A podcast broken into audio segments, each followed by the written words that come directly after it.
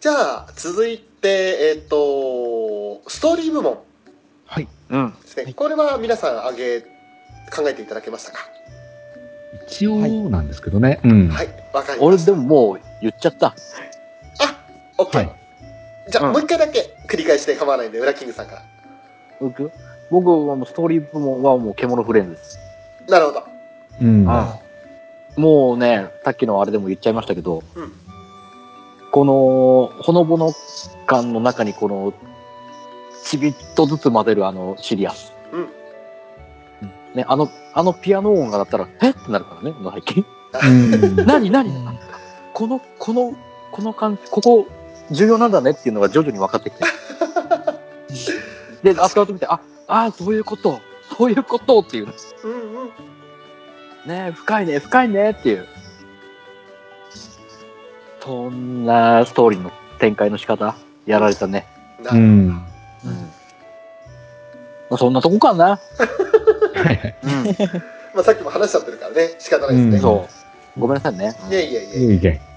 ここはね、ちょっと小的にはね、あの、申し訳ないってもう他のところいろいろ考えたんだけど、やっぱもうストーリーはこれに勝るもんねえなと思っちゃって、ここだけはごめんなさい、ラブライブサンシャインです。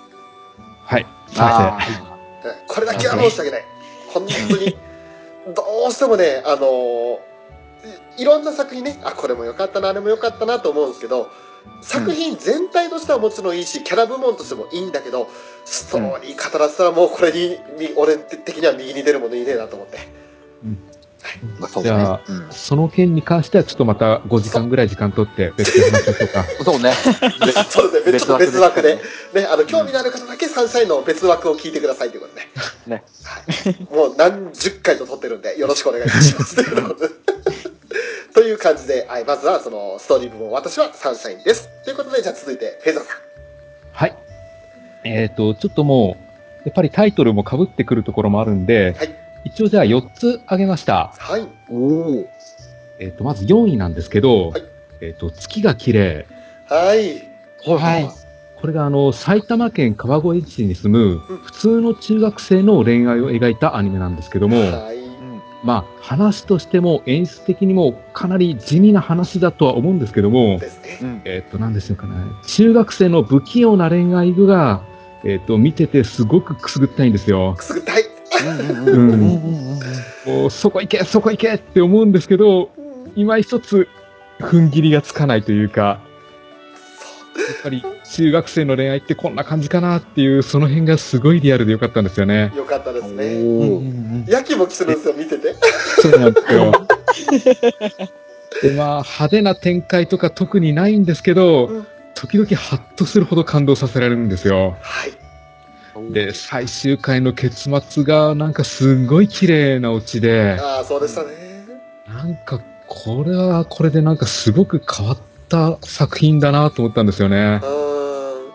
だから話的には本当普通なんですよ。うん。うんうんうん。よく企画通ったなって思うぐらい普通なんですけど。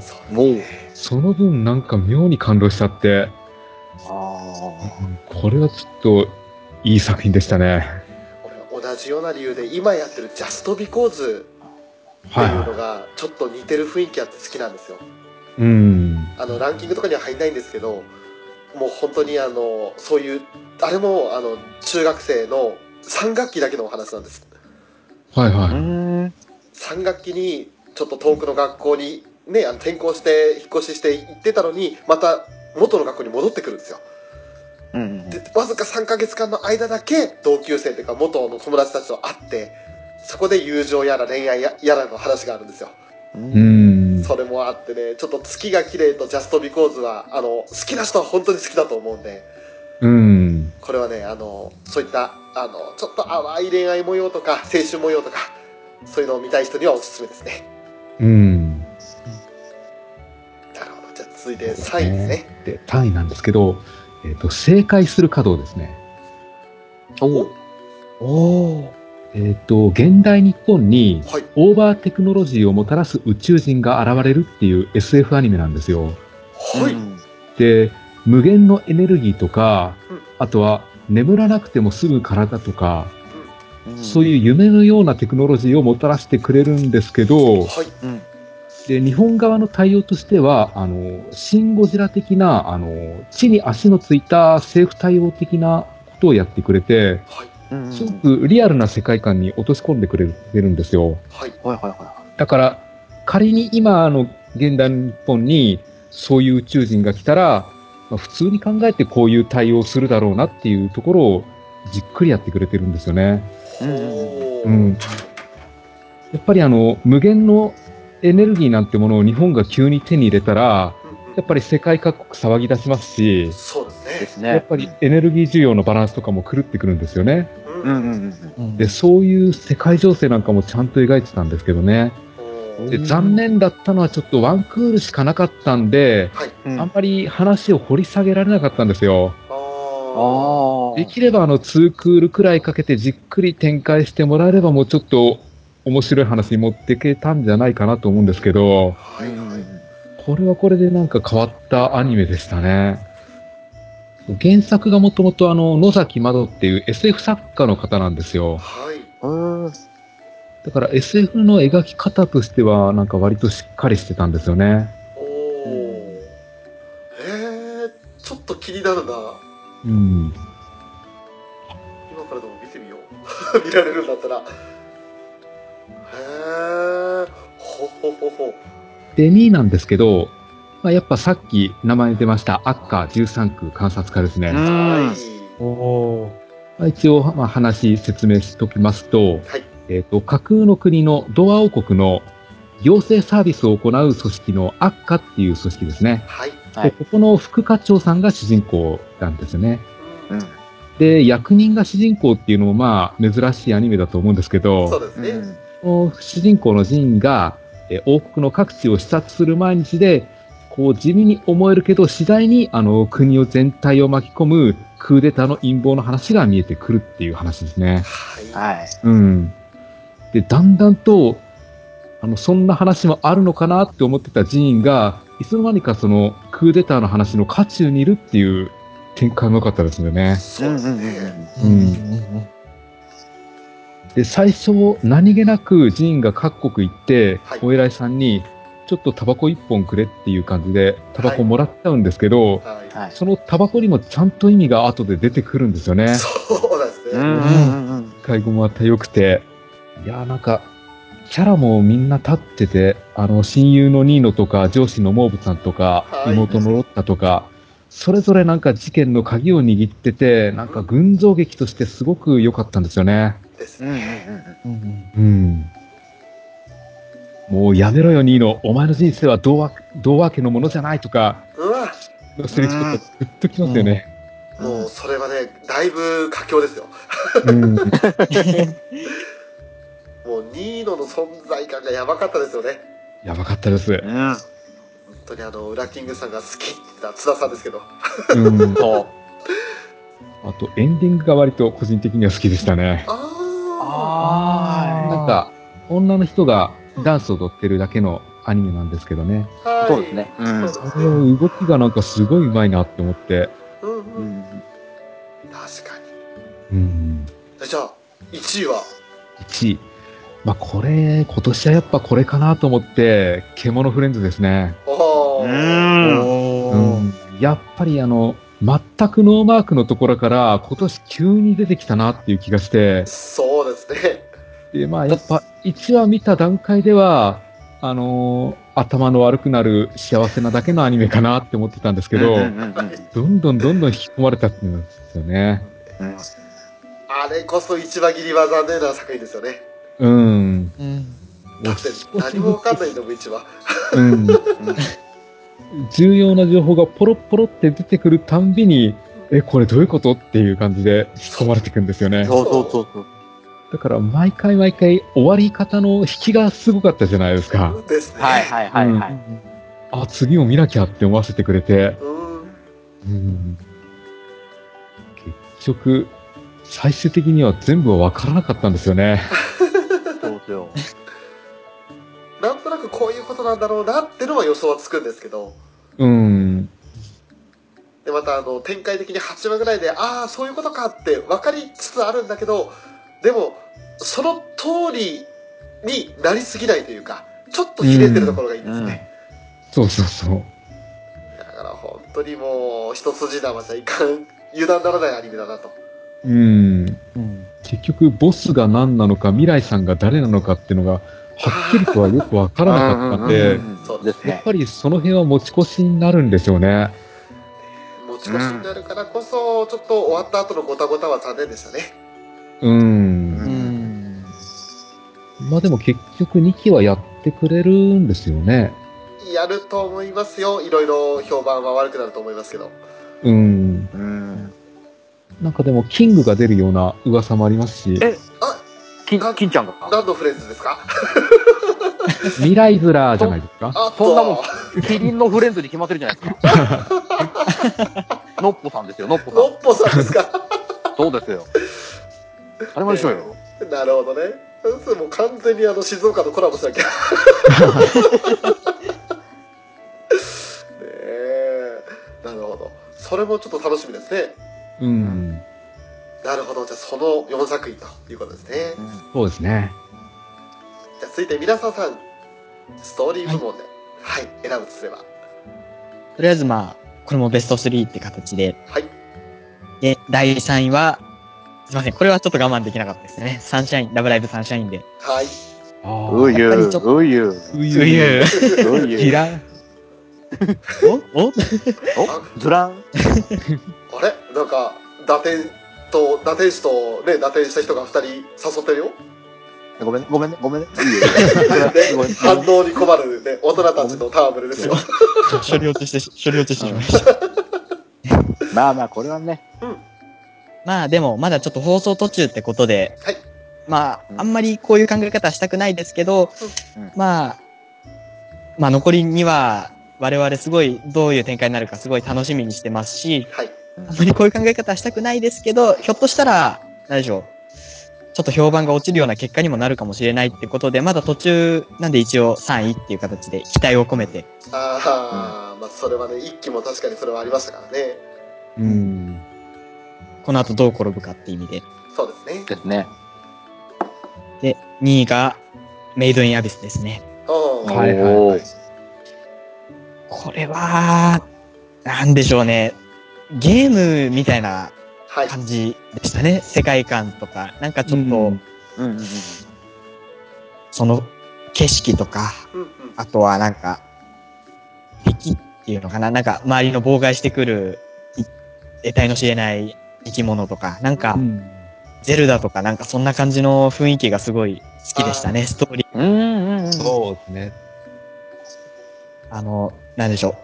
ある種、なんかドラえもんの秘密道具みたいな異物とか、うん。なんかちょっとミステリアスな感ミステリアスでファンタジーな感じがすごいハマりましたね。うん。であと、個人的アニメ流行語大賞は、どしがたいです。はいはいはい。わかります。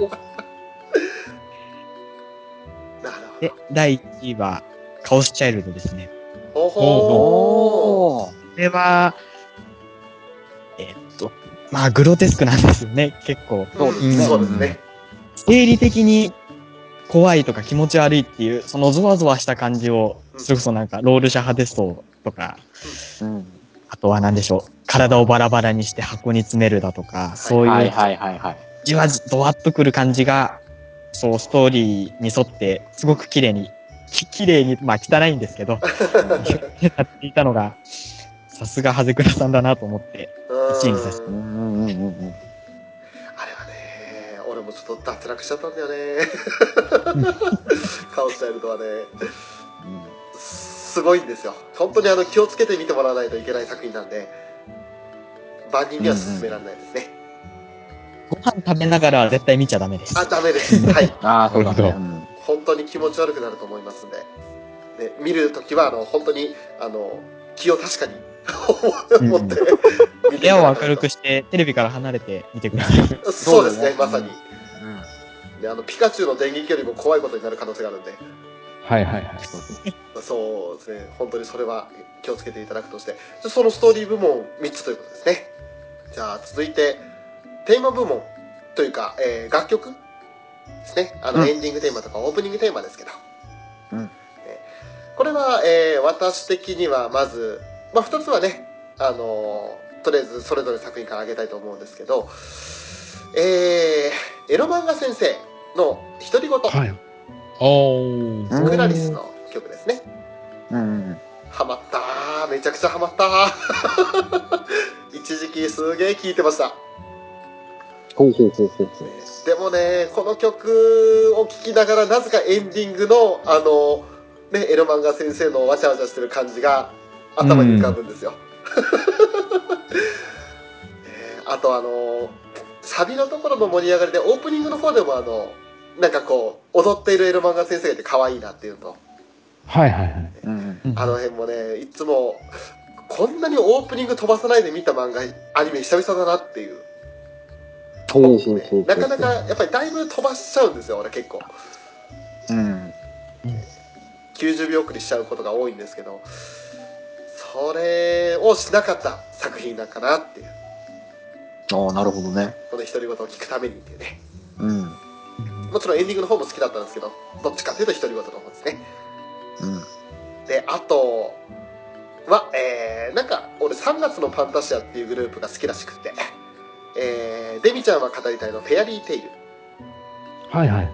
うん。これも好きな曲ですねもともとあの「キズナイバー」っていう作品が去年あった時あ、ありましたね。はい、はいはい3月のパンタシアって初めて知ってあデビュー曲なんだこれと思って聴いてたのがあったんですけどでもその曲の良さがこう頭の中に残ってる中でデミちゃん見た時にあフェアリーテイルあれもしかして3月のパンタシアだねと思ったらあやっぱりそうだっていうもう自分の中で心地いい音楽ですおーお。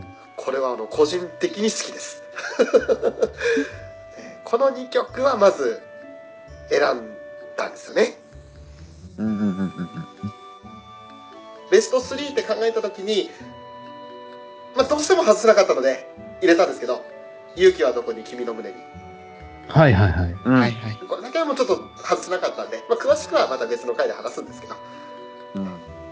これはちょっとねあの昨日の今日だったのもあって入れざるを得なかったっていうのはありましたああ、そういうことね。うんはいうんもうどうしても入れざるを得なかったということでこの3つですねうん。ということでじゃあフェザーノートさんはい。楽曲部門はいかがでしょうか？えー、ちょっと1個しか選んでこなかったんですけども、うん。えっ、と、結界戦線2期のエンディング、ふうえーステップアップラブですね。あれを盛り上がりますねあれはなんか見てて楽しいんですよね。楽しいですうんうねんうん。あの、やっぱり本編でどんなにめちゃくちゃ戦ってても、うんエンディングでああそこまで楽しそうにしてると、うんああ、なんかいいアニメだなっていう終わり方できるんですよ。うんうんうんうんうんううん。ん。だから、オチとしてすごくいいエンディングだなって思います。結界先生のエンディングってすいいものばっかりですよねそうですね。うん一期の頃も良かったですし、でユニゾンスクエアガーデンの曲も良かったですし、うんもうすごい いい曲ですわう。うんん。なんかこうあ自然と体が動き出すような感じの、そうなんですよね。でうん。あと、ほおずきの冷徹の2期のオープニングも好きですよ。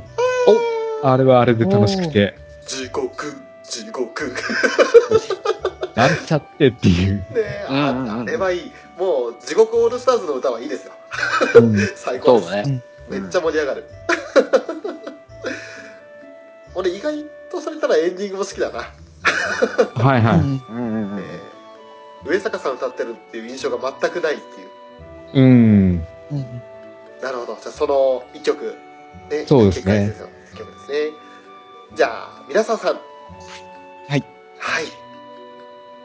まあ私も大まかに3つ作品選んだんですけど、はい。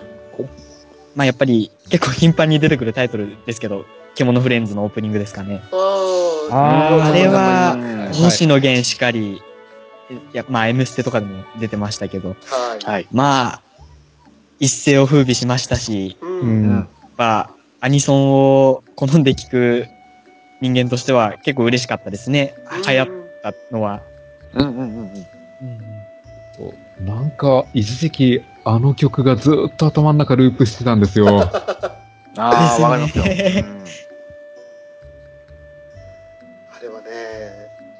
のだってヤンジャムだったかななんかの番組でも、ね、あのそうそうそうそう、あげた、あげた。うん。ね、各業界のその音楽携わってる方々からあれはすごい曲だって言われるぐらい曲としての完成度も高いんですよねうん。それで歌大詞が石正義さんはうん、野崎くんの頃から好きだったので、おー嬉しいなっていうのは。獣はいてもの獣はいないあたりで泣きそうになりますからねうん、なるほど。また泣くのか、あなたは。いいいい歌詞だなと思うんですよ、うん。ねもううんもうみんな友達だよっていうねうん。そういうなんかこうサーバルちゃんがそこらかしこに出てくるんですよあの歌詞の中にうんだからもう本当にねいい曲だなと思いますようん。何、何言葉を詰まらせるんだよ。いやね本当どうだよ、そねれ。ちょっと泣きそうになるんだよねあの曲ね昨日散々聞いてよ、それ。ね。ね 別作品でねそう。はいということでじゃあ、え2曲目は何でしょえー、シンデレラガールズ劇場のエンディングですね。はいはいはい。これはおー2曲目っていうか、えっ、と、ワンクールの中で2回変わって全3曲になるんですけど、うはいうん。これ楽曲提供してくれてる人が見事に僕のツボにはまるんですよね。おヨシスさんとか、ヒゲドライバーさんとか、すごい刺さるので。で、まあやっぱり、なんでしょう、ワンクールで2回変わって3曲になっちゃうっていう特性上、あ、もうこの曲聴けなくなっちゃうのかってなると同時に、この曲もいいなってなる、その切り替えの時期がすごい心地よくて。あーうんうんうんうん。で、しかもあの、ショートアニメなので、エンディングもショートバージョンなんですよ。ワンコーラス丸々じゃなくて。はいはいはいはいはそれが、なんか、小気味というか、うんうんい。うんうん。2、3回聞いたらすぐパッと覚えられて、すぐ口ずさめる感じもまた良かったなと思いましたね。ああなるほどおー。で、1位ですが、はいまあこれは、ラブライブですね。うん。うんうんうん。これは、オープニングですかね、私は。はいはい。おー。未来の僕らは知ってるよとあの、フルで聞くと、またいいんですよね。やめてあの、うん。サビの前の。やめてもうフルはもうやめてよもう お子さんがソロで歌うと泣く病気にかかっちゃったんで、ちょっと。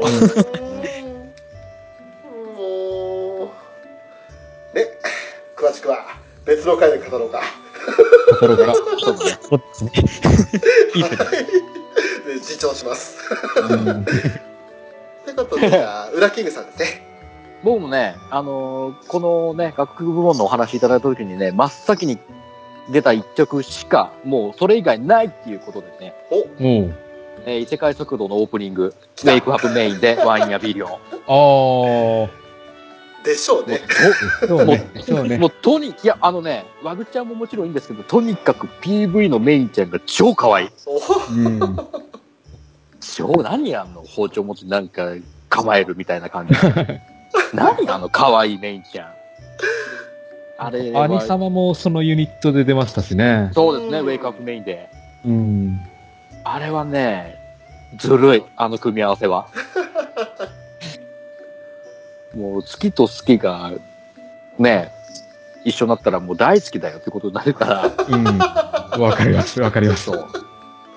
確かにねうん。で、やっぱこのね、異世界食堂のね、お話の感じの内容ともいい感じで合ってて、だからもうこう、美味しいご飯食べる前ってやっぱワクワクするじゃない。はい、うん。ね、あの感じを、こう、ワグちゃんとね、メインちゃんがいい感じで、明るい感じで出してくれて、うんうんもうこれしか出てこなかったね。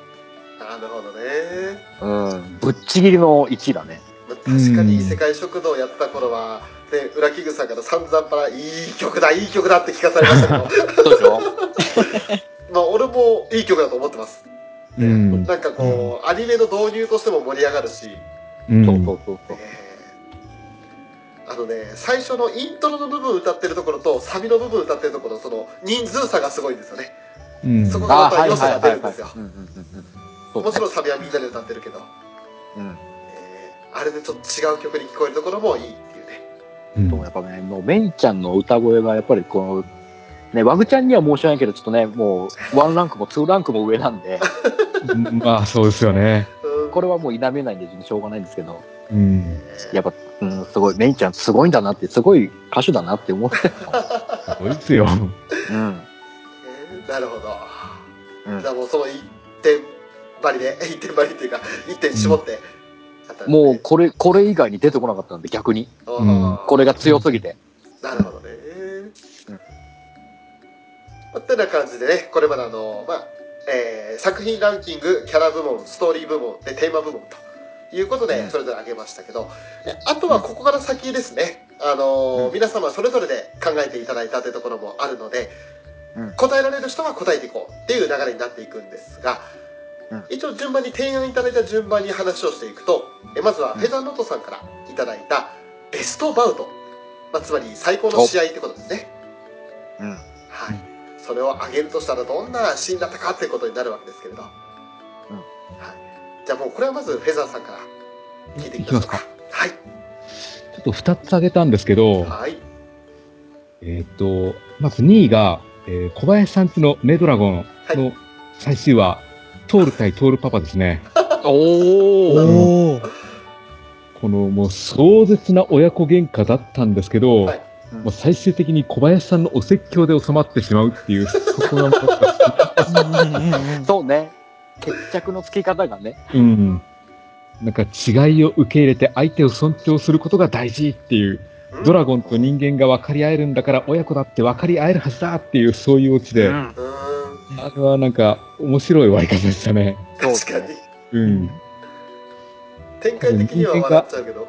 うん。うん。人間が割って入ったらあっという間に即死しそうな戦いなんですけどねそう。ですね。ね。うん。頂上決戦ですもん、本当に。そうそうそう。だから結局あの世界では小林さんが最強なんですよね。最強なんですよね。そうですね。頂点は小林さんなんですよね。うん。で、1位なんですけど、はいえっ、と、フェイト・アポクリファの22話、ジークフリート対カルナ。これはなんかもう、わ作がめちゃめちゃすごかったですね。なんかもうこの1話通してずーっと戦いっぱなしの回だったんですけうんど、うんはいはいはい。いやもう、作画の迫力の凄さだけで押しますよね、これは。おー。なるほど。もう迫力に圧倒されたってことですね。そうですね。じゃあそのメイドラゴンとその2つってことで。ええなるほど。ちなみにこれは皆沢さん的には何かベストバウト考えついたものありましたか？はい、私も二つほど。おじゃあお願いします。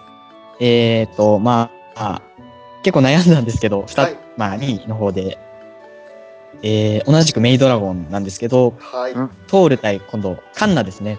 うんおー。うん。あの、遠く離れた無人島で、ひたすら、ねあーブレス打っやってましたりとかして、うんうんトール対トールパパはガチなんですけど、こっちは本人たちじゃれ合いのつもりで、はい。あの、島一つ潰すぐらいの勢いで、何でしょう、バトルが展開されてるのが面白くて、で、しかも作画もめちゃくちゃいいっていうのが、ううんん。カンナがね、あんなイチャなんですけど、見た目、ね、幼女なのがすごいなんです。めちゃくちゃ、なんか極太のブレス打ったりとかするのも、いや、僕が面白いなと思いましたし、なんか涼しい顔して相手の攻撃をどんどんさばいていったりとか、もうギャグとして面白いなと思いました。うん。もう一つのシーンはこれは本当にガチの方でお、すごく盛り上がったし、はい。すごく悲しいあれだったんですけどうん、結城優な勇者である鷲尾隅の章4話ですね。はいはいはい。おこれは確信に迫っ、だいぶ迫ってくるので、うんあんまり細かいことは言えないんですけど、ーはい。これは泣きましたね。4話にして大泣きしましたね。俺は本当悲しかった。うん。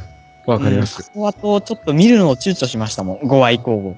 おーあんまり詳しいこと言えなそんなにないるほどの。うんはい。4話がこうなったら5話は絶対、このイベントがあるよねっていうのがもう分かりきってる上で見るのがとっても辛くて、なかなか、み、なんでしょうね。ここで、まあ、なんでしょう、オタクあるあるじゃないですけど、推しが死んだら、みたいな、ね、ありますけど、うん。な感じのノリでかなりきつかったですね。うん。いや、でも、悠久な、今に至るまでまだまだ辛い展開待ってますからね。きついですね。いいですよね。ね、そのあの絵にキャラ絵に騙されんなって言われてからね散々パラ言われてるのにまだ見てないっていうねうん。はよ見ろっていうね勇者であるは本当におすすめです。うんいうん。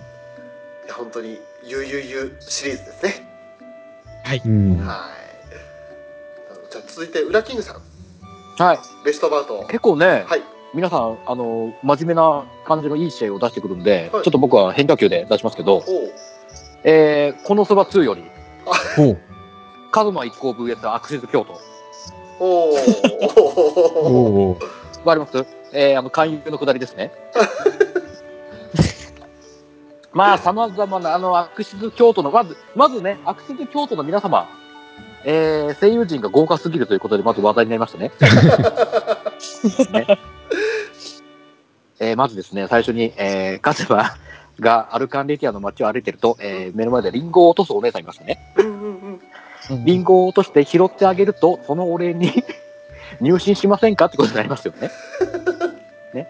そこからずーっと断り出すと、ね、その手を、手を離そうとせず、最終的に手相を見ていく、そんなお姉さんがいましたけども、えーそのお姉さんが、えー藤田滝さんですね。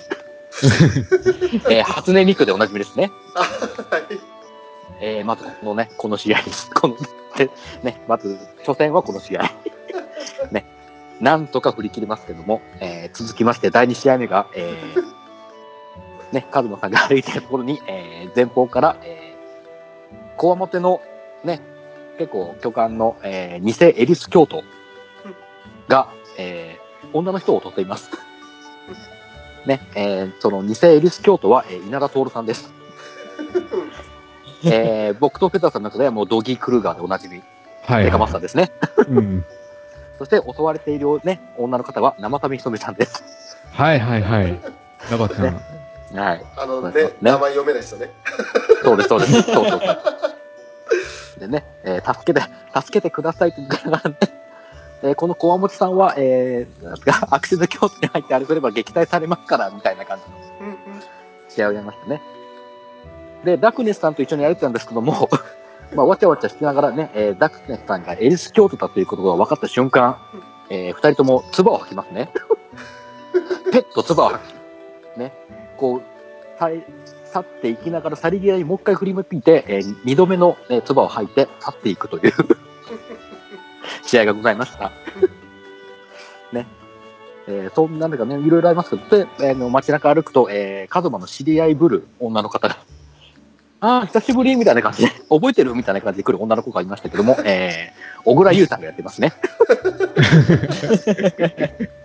これ試合ね、いっぱいあるんですよ、この NHK 試合。まだまだあるんですけども、やってましたね。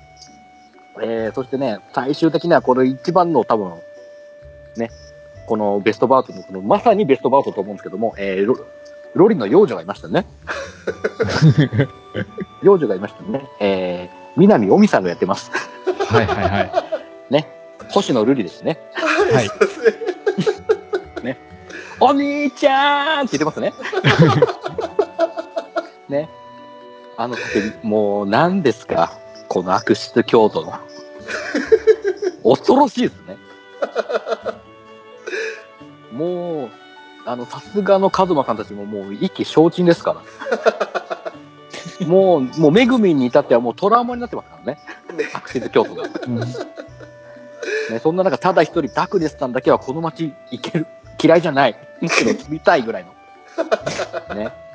エリス京都に対しての仕打ちがすごいんでね。もう子供からね、大人、えー、ものすごい、ね、老人、老人たちに至って、もう、何ですかこのクオリティの高さって言ってましたからね。ねえ、この戦いは凄まじいっすよ。ね。もうこれは、あの、ある意味、現実世界も、まあ、あり得る戦いじゃないですか。はね。で、ちょっとこれがね、これ現実世界でもあるなと思って、これはいい試合だ。いい試合という試合で、試合では、か、怖い。試合かな。試合ではないい。なってこと。ねえなるほどね。あの戦いだなって思いましエリス教とぶってたコアモテのお兄さんが、た。はいま。さかこいつがあんな強くてかっこいいので有名なアクシズ京都だったら俺がやられるかもしれないけど、そうじゃない限り俺は大丈夫だみたいなこと言ってたのが。そうそうそうそう。言ってるんですよ。でね、もうあのー例の石鹸、石鹸を、ね、今あ、今、アクセス京都に入信したらこの石鹸がただでついてきますからっていうね。この石鹸、もうこの石鹸、すごいね、本当にもう肌すべすべになるしね、もう、綺麗にもうどんな汚れも落ちますし、もう、もうね、挙句の果てにこれ、食べられるのっていう話であった。そんなことを。石鹸食う？っていうっでて、いうかことまで休憩がてらに寄ったところで、また、そうそうそうね、旅行してた人が、食える石鹸ってなんだよって言いながら、怒鳴り散らしてる。そうでねそれがね、後の、まずくなるっね、ていうね。ハンハンスさんなんですよ。そうそうそう。ここんな石鹸いらんねん食えるかハンスさんは言ってましたね。あの、デッドリーポイズンスライムでおなじみの。まあ、ここのアルカンレティアはとんでもない街だなと思って。なるほど。もうあえてベストバウトのところに僕は入れさせていただきました。なんか、じゃ若干違う気もするけど、まあいいでしょう。ほら、これは俺も現実世界にもあり得る、あれなんで、もう怖いなってこと。これ、怖いなっていう。自分の立場で身をね、カズマさんたちの身になったら怖いっていう。まあね、まあうん。あ。なるほどそんなところですかね、僕はね。ベストっていうふうに言ってしまうと、俺はね、アリスと増録の第5話かな。おお。あの、第4話で危機的状況に陥った、ね、あの、二人を助けに来たのが、あの、一条さんはいはい。来て、はいおー、来た一条さん来たよと思ったっけ、5話でめちゃくちゃかっこいいっていうね。うん。あのね、うんうんうん一条さんと、あのミニ石との戦いがやばいっす。うん。俺、この戦いというか、アリスと増録ってこういうアニメなのかなって思っちゃった時があって、うん。うん。その後急にね、あの、方向転換ちょっとするんですけど、うん。あ、本来の形だねって、こういうんだよねって、バトル漫画じゃないよねと思って。うん。でもあのバトルは衝撃的でしたね。うん。俺ね、一条さんのファンです。ああ、なるほど。一条さん大好きです。うん。アリスと増録の中で、ね、あんなね、かっまあ、ミニ石もかっこいいんだけど、使ってる武器がね、あの、ぶっといご主人の腕っていうね、うん。なかなかすげえもん使ってるなってとこがあるんで、そうですね。うん。だからそれに比べたらこう、一条さんの、なんか、能力っていう感じの技がすごいですね。うん。で、なんかもういろんなやり方を駆使して、ひそのアリスの能力、アリスの夢っていうのを使えるんですけれど、でも、自分なりにいろいろ練って使い分けてるんで、相当この人は腕が立つ人なんだろうなっていう印象がありましたね。うん。確かに、プロっぽいところはありますね。ね普段あの、部下っていうか、ね、あの、宝中さんに付き従ってる人なんですけど、うん。うん。宝中さんってたちがね、キャラの名前で言わなきゃいけないね。ねえ。まあでも本当に、ほんもうこの瞬間に俺、あ一条さんのファンスっていう、あの、山田紀子さんのオペレーター？さてじゃあ、ハッカーと同じ感覚で、先輩っつって、っていう感じになりました。もうこれかな、ベストバウト。なるほど。なるほどね。あとはまあベストってわけじゃないんですけど、鬼平のあの縦のシーンは全体的に好きでした。おー、なるほど。あの、大体かっこいいです。うん。まあ、だからこれは逆にどれか一つで選べないんで、うん。だから難しいところで、アリスと登録の方を選びました。なるほど。なるほどね。あの、進撃の巨人とか、結界戦線でも結構熱い戦いあったんですけど、意外と出ないですね。意外と出ないですね。ああ、そうですね。ううんん。そう、進撃の巨人もね、そう、いいいいんですよ。素晴らしい戦いあるんですよ。うん。うん。まあでもねあれ結構ネタバレがちょっと含まれるところがあるんでね。そうなんですよね。選ぶに選べないところあるんですよね。なるほど。じゃあこれで一応ベストバウトをそれぞれ皆さん言っていただいて同じくフェザーさんからあのいただいた流行語大賞なんですけど、アニメの中でまあこれ大賞ってことなんで一つですねあえて。うん。ね、うんこの1年間いろんなアニメありましたけどその中でどれが一番大賞に輝いたかなってことで、うん。じゃあこれもフェザーさんからお願いしますちょっとね、3つぐらいに絞ったんですけど、選びきれなくったんですよね。いやじゃあもうよノミネート、ノミネートしましょう。さらっといきますよ。はいまず、掛け狂いから、はい掛け狂いましょうっていうのがもうすごい好きで。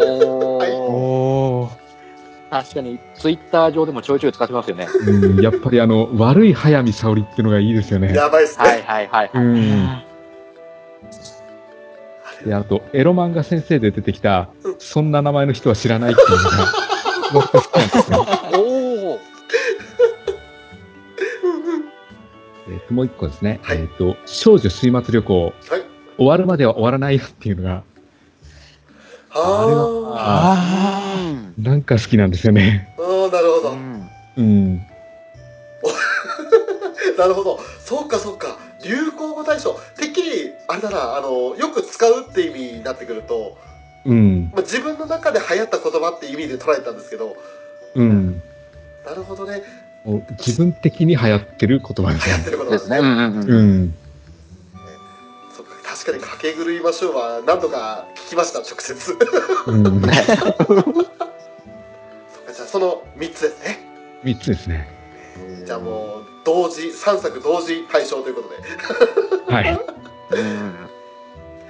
皆さんさんは流行語選んだらはい。どれになりますか？まあ、やっぱ、さっきもチロって言ってしまいましたけど、はい年がたいなっていうのは、う本寄せ高いですね、これは。んね。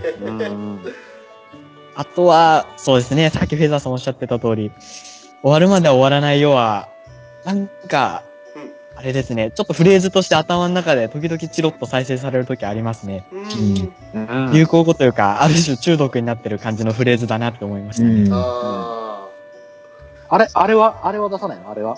例の、はい。例の二文字は出さないの？うーんど、どのウユですか？うん。その湯だね。あのウユです。あ分かってる あれはもう鳴き声みたいなもんですからね。これ そういう、そういうか、そういうところか、そうか、そうか。流行語とはまたちょっと違うか。うん。そうなんですよね。彼女ちょっとつまずいた時とかにポロッと口から出ちゃうんでね。ですね。キギとかズラとか全部擬音語ですから。ねそうそうそうそう。なんならあの、時計見て時間が思ったより進んでるっていう意味で、なーはーとか言ってますからね。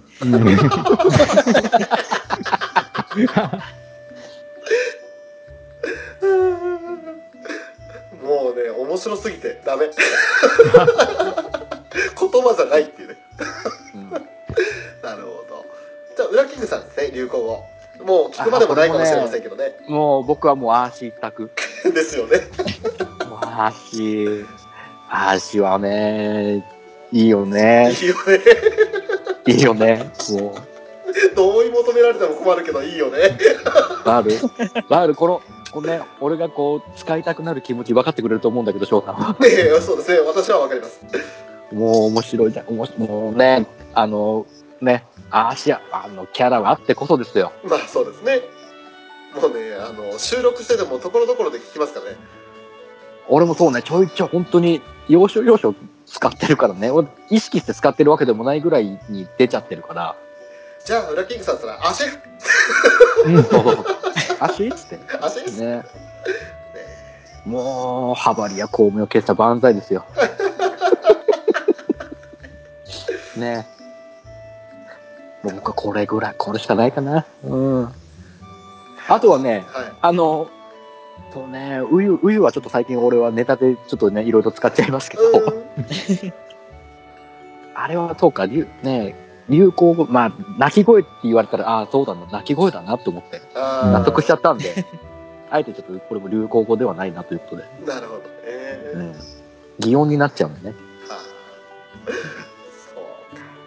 いやね私ねこれちょっとツイッター情報というかあのツイッターでついこの間あのこの1年間でよく使った言葉っていうので今までの自分のツイートを検出してもらったんですよ、うんうんうん。そしたら一番使った単語がですね頑張るビーでしたお お。ヨソロじゃないんだ。ヨーソロじゃなかった。ヨーソロ一言も入ってないの。びっくりしたの本当に。でなんでかって言ったらあのさあ今日も今日からあの5連チャン仕事って5連勤ですと。今日からもまた頑張るビーとかで自分でやってるんですよ終わったーと思ってヨーソロかーと思って頑張るヨーソロとかって言えばよかったんですけどあとね意外とその自分ではヨーちゃんとは言ってるんだけどヨーソロっていうことなかなかないのとあとね、まあ、皆沢さんとかの会話も含めて、ルビーが、とかっていう、その、ルビーっていう単語が、まず一番だったんですよ。うんうんうん自分のツイッター発言の中で。うん。うん。だからね、自分を奮い立たせる時の、今日からまた頑張るビーします、みたいな、さらっとスーッと言ったりしてもらって、あ、俺、これ結構言ってたわと思って。だから、俺の中ではちょっと頑張るビーですね。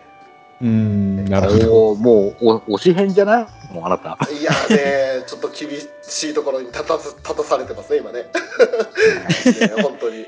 まあ、あの、似た意味で頑張るぞいでもよかったんですけど、うん。ね、でもね、2期のニューゲームでは言ってくれなかったんでね、頑張るぞいはね。あもう、それは原作でも1回しか言ってないですから。今日も一日頑張るぞいっていうのがね、なかったん。で、だから頑張る B になりました、私は。ね、あと、たまに普通ふざけて言うのはね、すごい君は〇〇のフレーズなんだねっていうのはね、ふざけてる時ありますよね。ぐらいかな。えー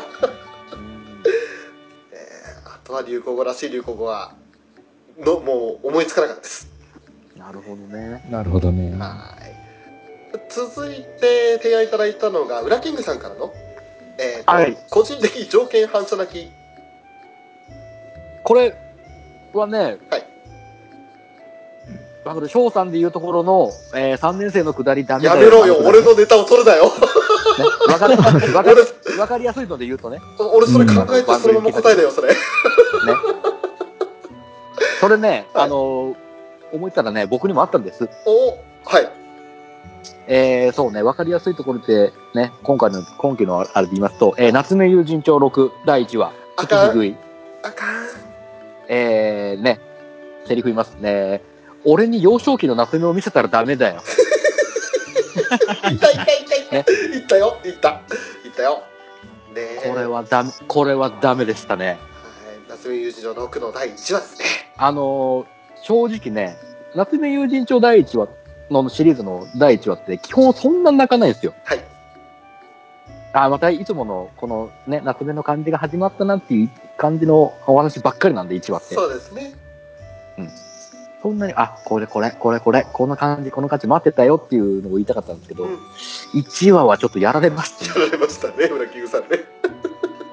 あのー月日食いというあやかしがいましてね、えその方にいろいろ手助けをしてあげると、まあ他の家とかだと、いその家にある古いものを新しくしてくれるとかえうんうんっていうのがあったんですけども、夏目くんの場合は、えーまず壺にはまっている月日食いを壺から出してあげた。はい。壺から出してあげたら、えー、じゃあ俺に君を若くしてあげようということでね、そう。えー若くなって幼少期の夏目になりました。はい。えーその時点でもうちょっと待ってと。ね。俺にこの、このね、小学生時代の高志を見せたらちょっとダメだぞと思いながらも、ね、一応この姿に変わって、えー藤原さんのところに帰っちゃうと、これね、藤原さん二人が、え、あなた誰？何？どうした？どうした？ってなっちゃうんで、うん。まっすぐ家に帰れない。どうしようどうしようってなった時に、えー、田沼と滝が通りかかって、はい。田沼と滝は、えー、ね、夏目くんのことに対して寛容的なんで、そうですね、まあ理解ある友人ですね。そうですね、この、あやかしが見えるということを知っているはい。数少ない友人の二人なんですけども、うん。ね、とりあえずじゃあ、えー、あれは、滝の家？田沼の家？どうしたっけ？多分じゃないですか。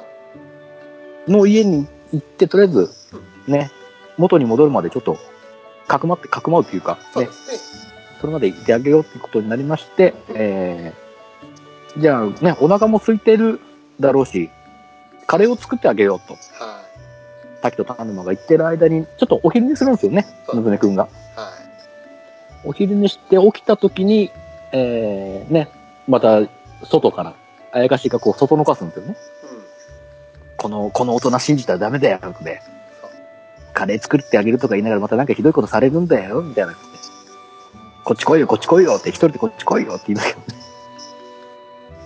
そんな中ね、まあ、夏目はなんとかこう、いや、ダメだ、いや、ダメだ、怖い怖い、お前らの言うことなんて信じないみたいな感じで抵抗しますね。言いつつも、ちょっと、ちょっとこう、ぐらつくんですよね。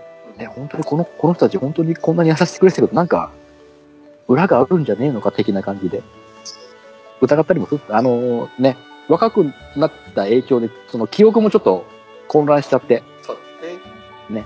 なったんですけどもね。そんな中でさ、カレー作って食べるですな、ちょっとこの、優しい感じになるじゃないですか。はい。高橋くんが。あの、あの、高橋くんが優しい顔をした瞬間に、えー、涙涙がこぼれてしまいました。ええはい。で、それを。を見て初めて、あうん、俺はこれ、ね、若き日の高橋の笑顔を見たらもうね、もう条件反射で泣くっていうのが初めて気づいて、そこで。これダメだっていうのをね、ああったんですよ。ー、なるほどね。あのー、分かった。普段、ウラキングさんが俺に対して、なんでそこで泣くのよっていう言ってる気持ちが今やっと分かった。そうでしょそうでしょうん。あの夏目友人帳に関してはね、うもう逆の立場だからね、僕と翔さんね。そうだね。うん。そうだそうだ。大体ね、そういう感動的な話というか、あの、今、ウラキングさんが言ったような泣きポイントっていうのは、大体いつも2、3話で来るんですよ。おそうーでもね、今回の6に関しては1からそれ来ちゃったんですよね。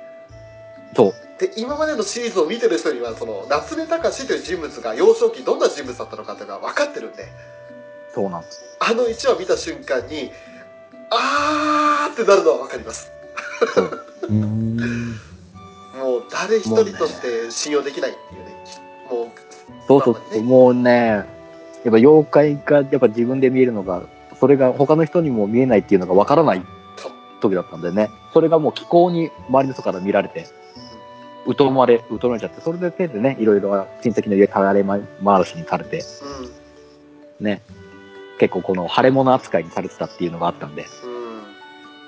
ね、短期で初めて出ましたけど、幼少期の話がちゃんと出ましたけど、あの時ね、もう、大きくなったら一人になりたいっていうことを言った時点でもう、もうちょっと待って、高志くってなって。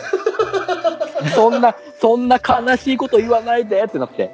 ね、あの桜の木の妖怪と話がありましたけど、そうだね。ね。ああれは裏キングさん、それ以上話したらまたもう止めたくなるよ。ごめんなさい、ちょっと、夏目友人長会になってるね、僕のこのね、条件反射なき部門は、ね、月低いということで、そうなるほど。これはダメでしたね。なるほどね。はい。えじゃあ、私のね、条件反射泣きはね、赤の3年生が泣いた時です。以上です。はい。ありがとうございます。さっき言われたもんだって。ありがとうございます。言われたんだもん、さっき。ありがとうございます。ということで、じゃあ、フェザーさんどうでしょう？この条件反射泣き、何かありますか？条件反射泣きっていうかわかんないですけど、はいあの、泣いたエピソードっていうのが4つほどありまして。それでいいのかな、はい。条件反射とはまたちょっと違うんですけどね。まあでも、泣きポイントということで、じゃあ、大きくくくりましょうか。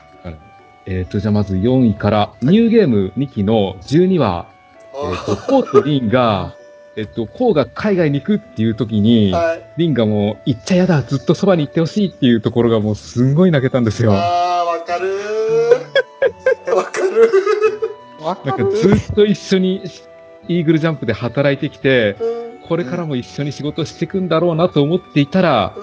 コウが急に海外行っちゃうっていうになって。でそれ引き止めるリンがもうすごく悲しくてね、なんか泣けたんですよね、これ。前の11話でね、いきなり寝耳に水な情報がボンと来て、えっ？てなった人がいましたし、うん。いやー、うん、よかったですね、あれは。ずっとほのぼのしてた作品だけに、ここで急になんか泣きポイントが来て、自分でも驚いたんですけど。はい。うん。で、3位がですね、はいえーつれづれチルドレンの第11話。おお。えっ、と、これまあちょっと、なんだ、オムニバス形式なんで、ちょっといろんな登場人物いるんですけども、えっ、と、カジさん編っていうのがありまして、カジさんっていう不良っぽい女の子がいるんですよ。で、まあ割と尖ってているんですけど、まあ割とメンタル弱いんですよね。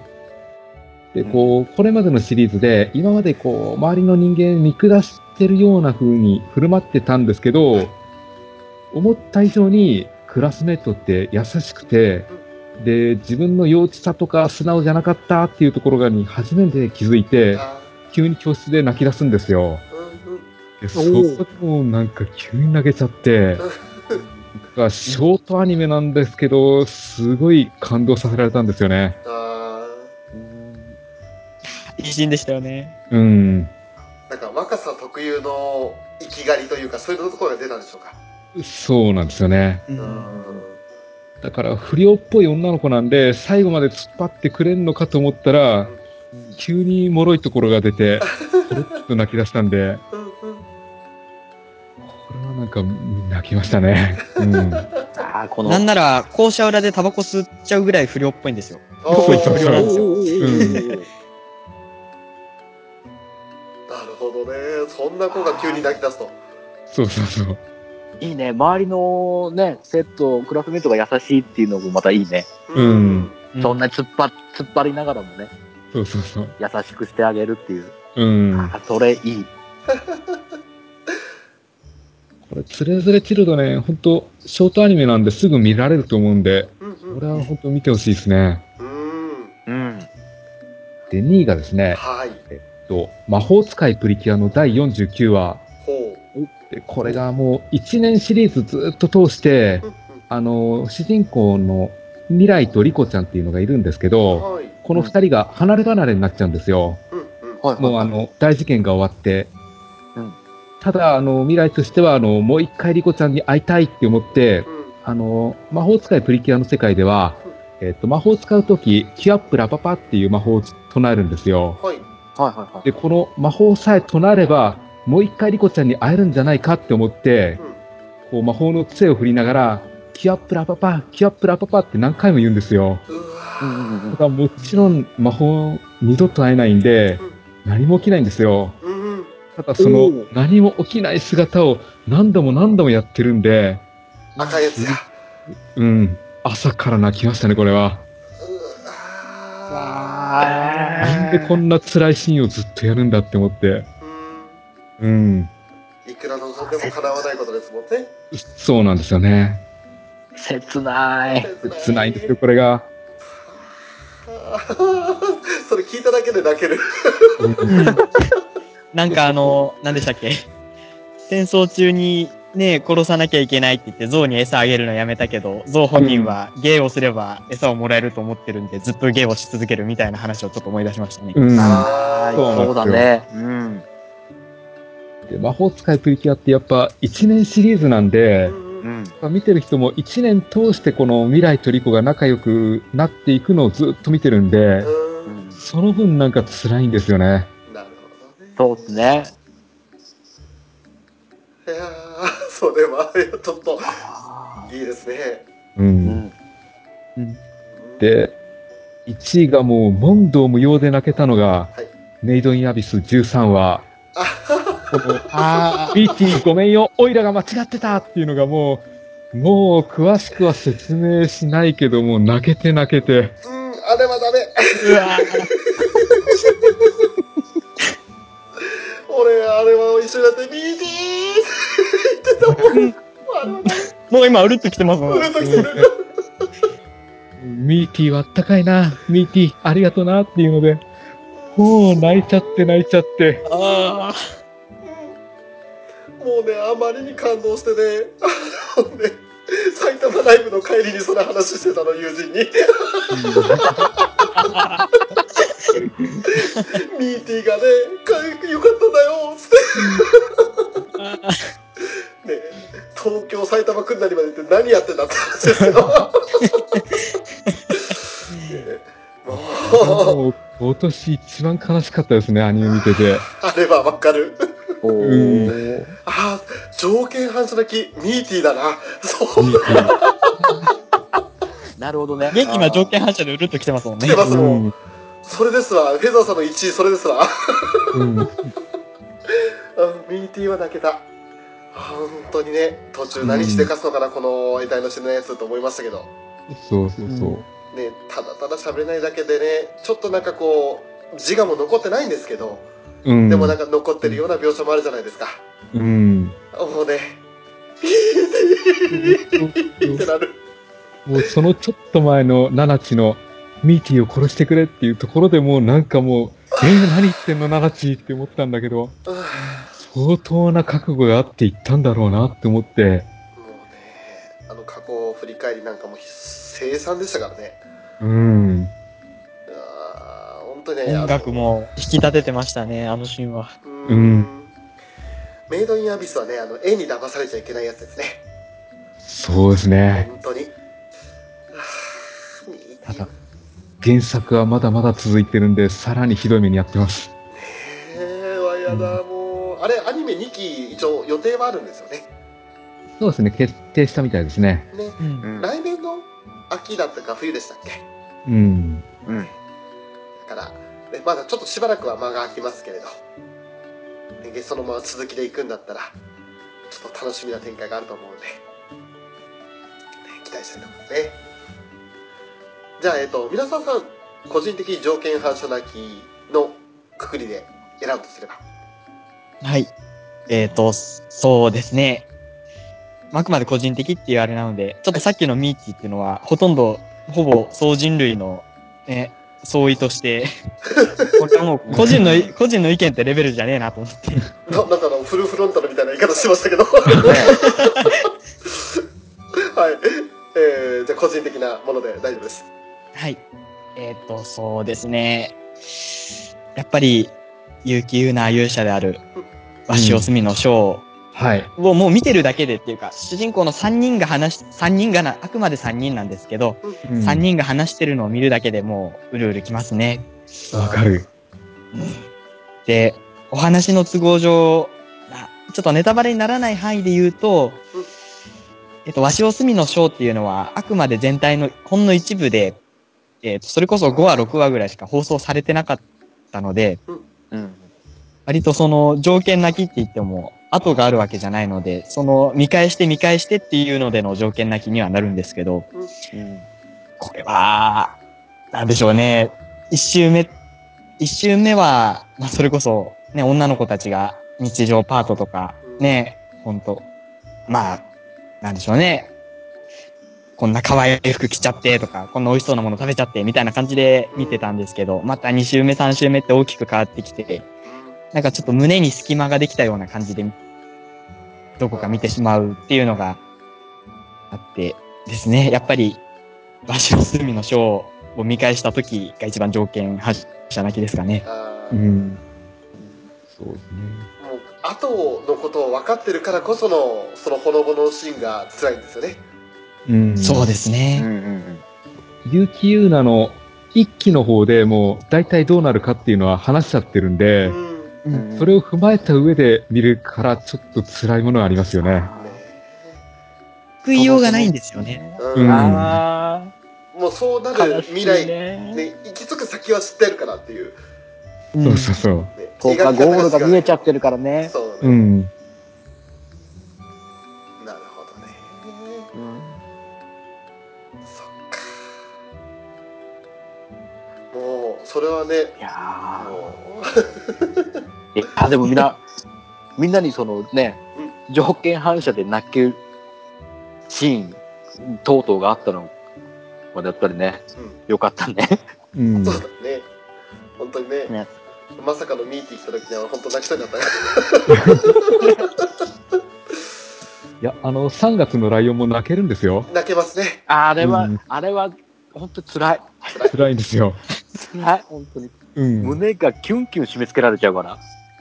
ね、いい泣き、悪い泣きあると、どっちかというとちょっとね、いい泣きとは言いづらいじゃないですか。そうですね。内容が内容だけ。ちょっとね、あれもね、辛いよね。辛いよね。もう、そ、それしか言えないんだよね。なんか最後に持ってくるテーマとしてはちょっと失敗しましたねいや、しんみりしちゃったねいいじゃないか。ほら、もう、もう喜怒哀楽いろいろ言えたんじゃない？もういろんな、ね。度はそんなにないか。うん、あのそうですね。ドはねあのさいあのーあえて取り上げなかったあのーやめよう言うのやめよう言うのやめよう、うんまあまあまあ、まあ いろいろあったのでねなんだね。ド な作品がねそうですね。意味もない昇竜拳。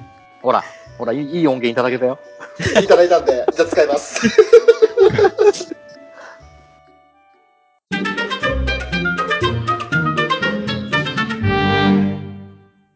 ではエンディングです。はい。はい、今回はこの2017年を振り返りまして、ね、もう2017冬、春、夏、秋と、ね、それぞれたくさん作品ありましたけれども、まあ、あの冒頭でね、フェイザーさんがおっしゃった通り、もう多分多ければ50作品、60作品とうん。見てるようなものもあれば、中にはね、あの少数精鋭でその中から選んだっていうのもあったと思うんですけれど、まずはフェザーノートさん、今回いかがでしたでしょうか？そうですね、もっと話さなきゃいけない作品あったと思うんですけど、うん。意外とちょっと触れられなかったものも結構ありますね。やっぱり、セね。ントールの悩みとか、あはい。と魔法使いの嫁とか、うん。やっぱりもうちょっと触れておきたいようなところもあったんですけど、うん足りなかったですね、ちょっと。そうですまあね。うん。まだね、魔法使いの嫁に関してはまだ放送中なんでね。そうですよね。そう。これは一通り見終えてからじっくり語るでもいいんじゃないかなっていう気がしますよ。うん。ですね。いやーあ、アホガールなんかも話してなかったですし、そうですねもありましたよね。ねうん。そうね、あの、ランキングっていうふうにしちゃうとちょっと入ってこれない作品はあったんですよね。うん。そうまだ本当にね、粒揃いの作品まだいっぱいあるんでね。そうなんですよ。うん。で1個ずつ、1作品ずつ、例えば5分でも10分でも取れれば違うんでしょうけれど。うん。それはまたね、あのーあえてその2017年印象に残った作品っていう感じで上げれたらいいのかなとは思いますね。そうですね。えーいや、でもやっぱりこう、振り返ってみると結構いろいろ見てましたね。見てましたね。やっぱもうみんな共通して見てるのはやっぱ獣フレンズなんですかね。なんですかね。う。うんやっぱりフレンズはね今年の獣フレンズは強かったですよ。なんだかんだ言って。強い。うん。えーうーガオーですよ。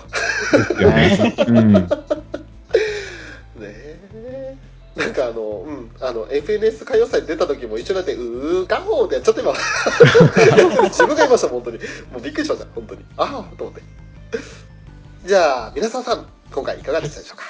そうですね。やっぱり今回収録に参加させていただけるってことになって、まあやっぱり今年見たアニメをざーっとこうノートに書き出してみたんですけど、はい。自分で思ったより見てるなとか、うん。そういうのでまず振り返れたし、で、あと、結構、なんでしょうね、今年個人的に中身のない一年になってしまったんですけど、やっぱりね、アニメで振り返ると、確かにこれ放送してた時こんなことあったなとか、あと極端な話、ジョジョ4部去年だったからみたいなのもありましたし、うん。うんうんうんうん。まあ、アニメと共に生きてるなっていうのが 身に染みて分かりましたね。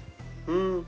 あとはもう一つ、さっきのミーティーの話もありましたけど、見てた当時、すごい、なんだこのシチュエーションって、びっくりしたり、すごい心に残って感動したような場面でも、少し時間が経つと、やっぱりどこか風化してしまうっていうのもあるので、うん。それを踏まえてちょっと定期的に、特に良かったなっていう作品は見返すようにしたいなって、また思えた回でした。ありがとうございました。ど。いえいえ、こちらこそ、ありがとうございますありがとう。ございました。じゃあ、裏キングさん、いかがでしょうか？足はね、足はね、でもね、もう毎年同じこと言ってるのかもしれないんですけど、はい。まあ今年もね、良作ありましたね、いっぱい。うん。うん。毎年同じこと言ってますけど、ね、毎回どうかな、どうかな、コンクールどうかな、良作どれかなっていうのもあって、当たり外れ結構ね、あったりなかったりしますけど、はい。今回は割と当たりと外れがはっきり分かれたんじゃないかなっていう。うん。うん。まあこれ僕の個人的なあれかもしれないんですけど、うん当たりは本当に当たり、大当たり、ドーンっていうのがいいっぱいありましたし、外れはもう本当にぶっちぎりの大外れが、ね、ぶっちぎりの。ぶっちぎりの大外れがあったじゃないですか。はい、まあまあ言わないけどね。ネとアンがはっきり分かれたなっていう、うんうんそんな2017年のね、感じかなって思いましたね。うん。なるほどね。ええだってまだ、そうね、語ってない作品だと何でしょう。まあ、インフィニット・フォースも、いずれ語らなければいけない作品ですし、はいはいはい。はいはい。ねまあ、これもまた映画を込みで話したらね、もっと盛り上がると思うんでね、うんあれだと思いますね。あとはなんすかね、まあ、アニメ、アニメも見てますけど、ね、僕はやっぱりもうじーっとしててもどうにもならねえ作品を話したくてしょうがない。これはね、本当ちゃんと、えー俺、俺がもう勝手に持ち込み企画でやるんで、はい。はい。もう俺は本当に、福井で系の役をやりたいなと。もうベリ、もうベリアル様を崇拝して、でやるか。最終的にあの、ストローム期間取られますということでね。ねこれもね、やらせてくださいよ。アニメじゃないですけど。やらせてくださいよ。で、裏キングダムでやって、それを流しますよ、そしたら。嘘、嘘、そっち？まあいいかそっ。ち？でもその方が流しやすいよね、テーマ的には。うん。そうだね。ねうんあとは何でしょう？あのーそうだな、お料理、お料理枠うんうん。料理枠。ああ、はいはい。が割と多め、あ多めではないですけど、まあちょこちょこありましたよね。う。うんん。あ異世界食の堂かも。ー、異、世界食堂しかり、ね。えっ、と、食撃の相馬しかり、はいはいはい。あとあのーお酒飲むやつ、5分アニメの、お酒紹介するやつ、あのー北入さんが、ああ、あの、夫けな。夫婦の、夫婦のやつ。夫婦になってからでしたっけ？そうそうそう。お酒は夫婦になってお酒は、からですそうそうそうそうそうそう。うんうんうん。お酒も紹介しつつ、お酒に合うね、酒の魚的なものも一緒に、うまそうだなと思いながら。お酒大人、向けですね。そう、うんちょいちょいそういう食に絡めた作品、うん。ちょこちょこあって、まあ、いいね、ともう深夜のあのいい時間にやってくれちゃうもんだからね、うんうん。本当に飯テロがね、今年もすごかったなと思いましたね。なるほどね。うん。魅力ある作品が多くて。そう。はい。翔さん、いかがでした ?2017 年振り返って。そうですね、今、改めてあの自分で見た作品っていうのを、まあ、まあメモに取ってあるのを全部数え直したら、ちょうど60作、この1年間見てまして、ねすごいな。で60作の中で今、全くこの2時間の間に話しなかった話さなかったのが、青のエクソシストとか、はいはい。ああ、不条編ね。はーい、であとは、クズの本会、うん。おお。えーあと、政宗君のリベンジとか、はいはい。幼女戦記とか、ああ、ありましたね。ね。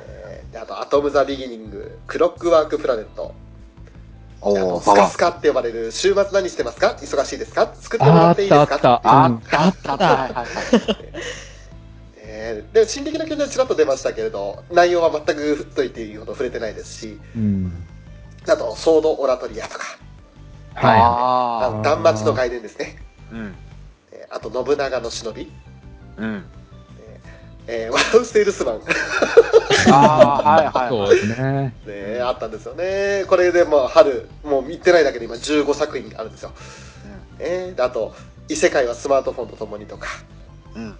潔癖男子青山くんとかえーえーとあと見てナイツマジックうんうん。はいはいはい。703マス、うんえープリンセスプリンシパルとか、えーうんこういうふうにあとよう今もやってます妖怪アパートの優雅な日常とか、うん。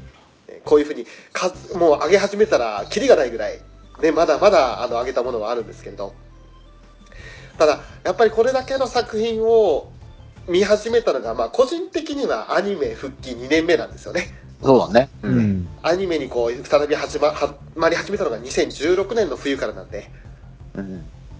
だからこう2年間こうやってアニメを見るようになってからやっぱりこう似たり寄ったりの作品も中にはあるんだなってのも分かり始めてきましたしうん。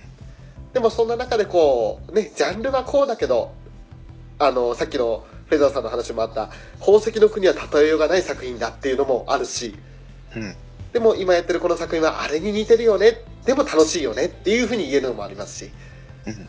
そういったその比較対象がどんどん出てきたのが個人的には嬉しいなって思。ああ、なるほどね。うん。今まで比較のしようがなかったんで。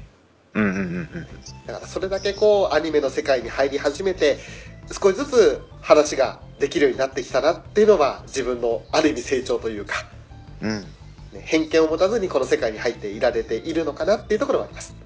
ああ、なるほどね。番組やり始めてね、よかったですね。これさ、これ今日ね、この回聞いてくださったリスナーの方々のね、ベスト作品もいろいろ聞いてみたくなっちゃうよね。そうですね。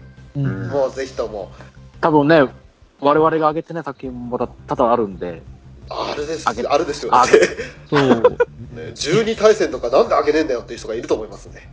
うん多分、おそ松さんなんかもあげそう。てもいいと思うんですけど。えー犬屋敷はどうなんだよとかね。まあ、まあ、ワグ新章は誰も挙げないと思いますけど、そんなこと言わせてあげてくださいよ。ごめんなさいね。